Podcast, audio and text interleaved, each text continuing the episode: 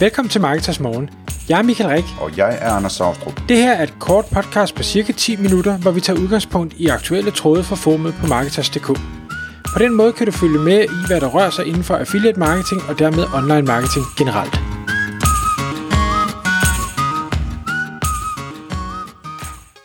Godmorgen Michael. Godmorgen Anders. Nå, så skal vi i gang med Marketers Morgen igen. Klokken er 6. Og i dag der skal vi tale om fremtiden. Og vi skal tale om nogle fremtidsteknologier, som er på vej og nærmest allerede eksisterer, selvom det er utroligt, at det er næsten ikke til at fatte. Men Michael, du har forberedt egentlig 2 podcasts, som handler om Elon Musks 2021-forudsigelser. Og det her det er så del 1 af den miniserie.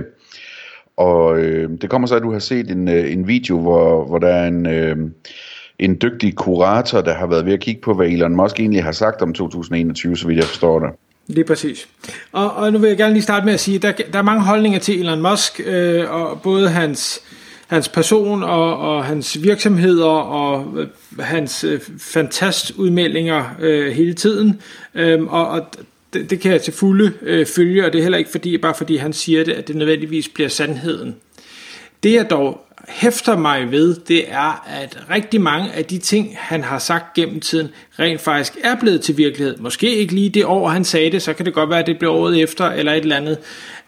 Men ikke desto mindre, så er jeg, jo mere jeg er dykket ned i ham og de ting, han gør, blevet en kæmpe fan, fordi jeg ikke selv er så visionær på nogen måde. Jeg er jo langt fra lige så visionær. Jeg tror ikke, der er ret mange, der er lige så visionære som ham. Han 20 år tilbage, eller 30 år tilbage, snakkede han om elbiler og selvlandende rumraketter, og hvad det ellers er, vi begynder at se i dag. Så han er sådan... Han lever suverænt i fremtiden. Han lever i en science fiction-verden, som jeg tror, de fleste af os har super svært ved at forholde os til. Men ikke desto mindre... Så fordi jeg nu bruger rigtig meget tid på at læse og se om alle de her ting, der bliver opfundet derude. Og når jeg så sammenholder det med, hvad jeg ser i sådan normal presse, eller normal tv-avis, eller normale dialoger på sociale medier, så er der et, hvad man kalder det, disconnect. Men der er et eller andet, hvor der er noget, der siger mig, at minimand aner ikke, at de her ting, de foregår. Minimand aner ikke, hvor sci-fi en verden, vi allerede lever i. Det er sådan noget, det dukker bare pludselig op. Det første ting, han snakker om med 2021, det er selvkørende biler. Der er jo ikke noget nyt i selvkørende biler, andet end at de ikke rigtig er udbredt endnu. De eksisterer. USA er langt fremme. Jeg tror nok, der vil køre et par busser i Aarhus eller Aalborg, det kan jeg ikke huske, som hvis der også er selvkørende. Men for hver gang jeg taler med folk og siger, men nu kommer der også snart selvkørende biler, og det bliver dejligt, så alle siger, nej, der går 20 år, der går 30 år, inden der kommer selvkørende biler, det kan man ikke, og de er ikke sikre, og la. Og hvor min opfattelse er markant anderledes, og det er Elons også, for han siger, jamen det er 2021, der begynder de her selvkørende biler for alvor at komme. Og når de først får lov, og det kan godt være, at det starter i USA, det kan godt være, at Europa er mere tilbageholdende, men ikke desto mindre, så skal det nok komme, fordi det er en god idé. Når de kommer, så vil det bare skabe en enorm påvirkning af så mange ting. Både for os privat, men også for erhverv. Hvis vi tænker over, hvor meget erhverv, der er afhængig af transport, så er det tosset meget. Altså det er jo ikke kun vognmænd, det er ikke kun taxaer, det er ikke kun alle de her ting. Der er vanvittigt meget pakkepost, alt det her, pizzaleveringer. Jo tror jeg, at Domino's i USA leverer vist pizza ud med selvkørende Teslaer. Det ser ret fedt ud, det kan man finde på YouTube. Robotaxis. Vi kender jo alle sammen Uber og den her unicorn virksomhed, det er. Elon Musk siger, jamen i det øjeblik, det her det kommer til at ske, så er Uber ligegyldig. Den er væk. Altså det giver ikke nogen mening længere, fordi bilerne kan køre selv. Tesla har lavet et netværk, som hedder Tesla-netværk, hvor alle, der ejer en Tesla, kan leje deres bil ud. Det vil sige, hvis du har en Tesla, den er selvkørende, jamen så kan du melde dig til det her netværk, og så i bund og grund, så har du pludselig en profitgenererende ting, hvor biler altid er en stor udgift, det, både den er dyr at købe, den er dyr at have, den går i stykker, ting og sager. Nu kan du i al den tid, hvor du ikke bruger din bil, og det er for de fleste menneskers tilfælde nok 23 timer i døgnet, så kan du leje den ud og kan potentielt tjene op til, det er i hvert fald hans estimat, $30,000 om året på din bil. Det er imodvæk en slags penge. Ja, hvad koster en Tesla? Det koster den 50-60.000 eller sådan noget måske? Ja, det er nok hvis det er en af de store modeller, så koster det nok det. Jeg tror, de små modeller er lidt billigere. Så det er rigtig mange penge. I dag der siger de, at sådan noget ride-sharing-ting, der kan man komme ned og som forbruger betale noget, der ligner $2 til $3 per mil. Hans forventning er, at når det her det først bliver rullet ud, jamen, så får vi en pris hernede på $0,18 per mil. Altså det vil sige, det er mere end 10 gange så let. Og regner man det om og siger, jamen det er måske en 75 øre per 1,5 kilometer, det er måske så det ved jeg ikke 50 øre eller et eller andet per kilometer, jamen så kunne mange jo begynde at overveje, gider jeg overhovedet købe en bil? Giver det mening at købe en bil? For jeg kan bare betale mig fra det, så kommer den og henter mig, så kører den mig hen, og så ringer jeg, eller så trykker jeg bare på en knap, så kommer der en ny og kører mig hjem igen. Der er ikke nogen grund til at have en bil, når det er så billigt. Altså hvor i dag, der er jo ikke nogen, der bare tager taxaer rundt, fordi det er jo vanvittigt dyrt. Den del synes jeg er vildt interessant, også fordi at altså i dag, der taler man jo meget om, at hvordan er det hedder det togplanen, for eksempel i Danmark, ikke? Hvor man investerer så mange milliarder i at udbygge skinnenettet og så videre og så videre. Og altså, hvor jeg tænker, jamen, hvem pokker gider at køre i tog nu, når lige om lidt, så kan man bare trykke på en knap, og så holder der en tom robottaxa udenfor, og kan køre en på arbejde for 5 kroner, ikke? Ja. Uden at man skal sidde op og ned af alle mulige folk og lugte til deres madpakker og hvad ved jeg. Jeg tror, det kommer virkelig til at ændre ting, og det betyder så også, at udover at der ikke er noget at bruge skinnerne til og togene til, jamen, så er der en masse arbejdspladser, der forsvinder lige pludselig, ikke?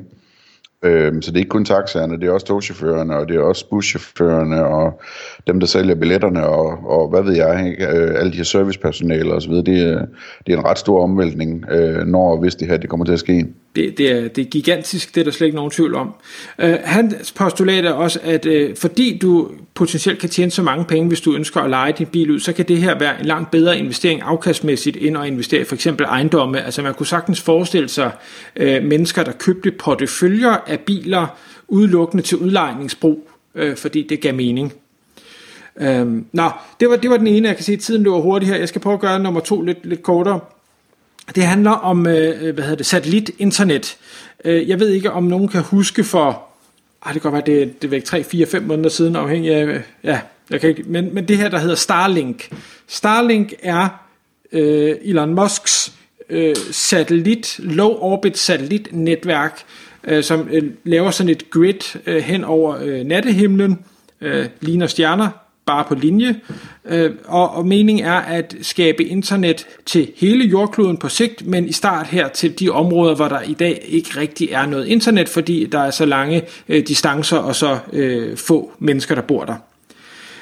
Som det er lige nu, så sender SpaceX er det 50 i hvert fald 60 satellitter op om måneden, og de forventer at sende endnu flere op. De har allerede 1000 satellitter oppe, og kan pt. Skabe internethastigheder på mellem 50 og 150 megabit, og så kan man sige, det er jo ikke meget i forhold til gigabit fiberforbindelser, vi har, men det er imod væk stadig relativt fornuftige hastigheder, specielt hvis du har været et sted, hvor du nærmest ingen internet havde.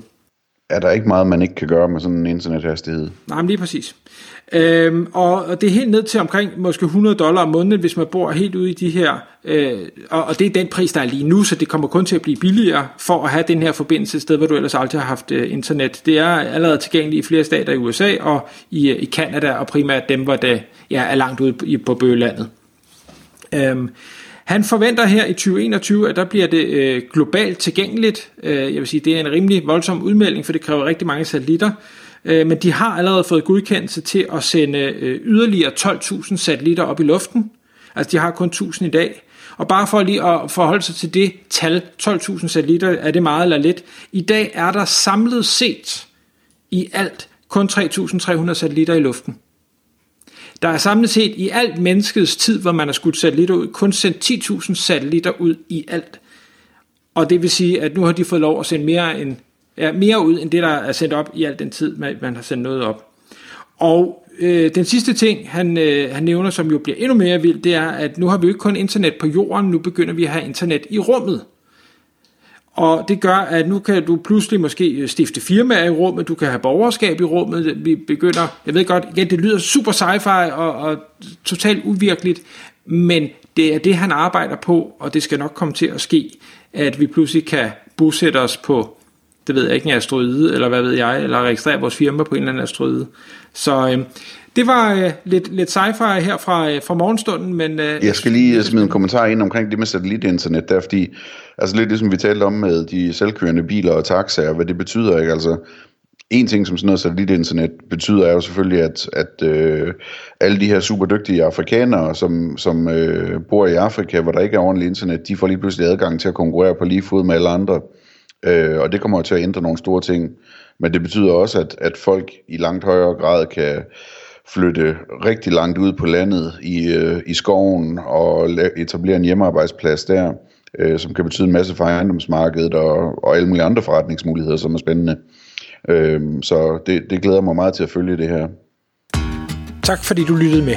Vi vil elske at få et ærligt review på iTunes, og hvis du skriver dig op til vores nyhedsbrev på marketers.dk/morgen, får du besked om nye udsendelser i din indbakke.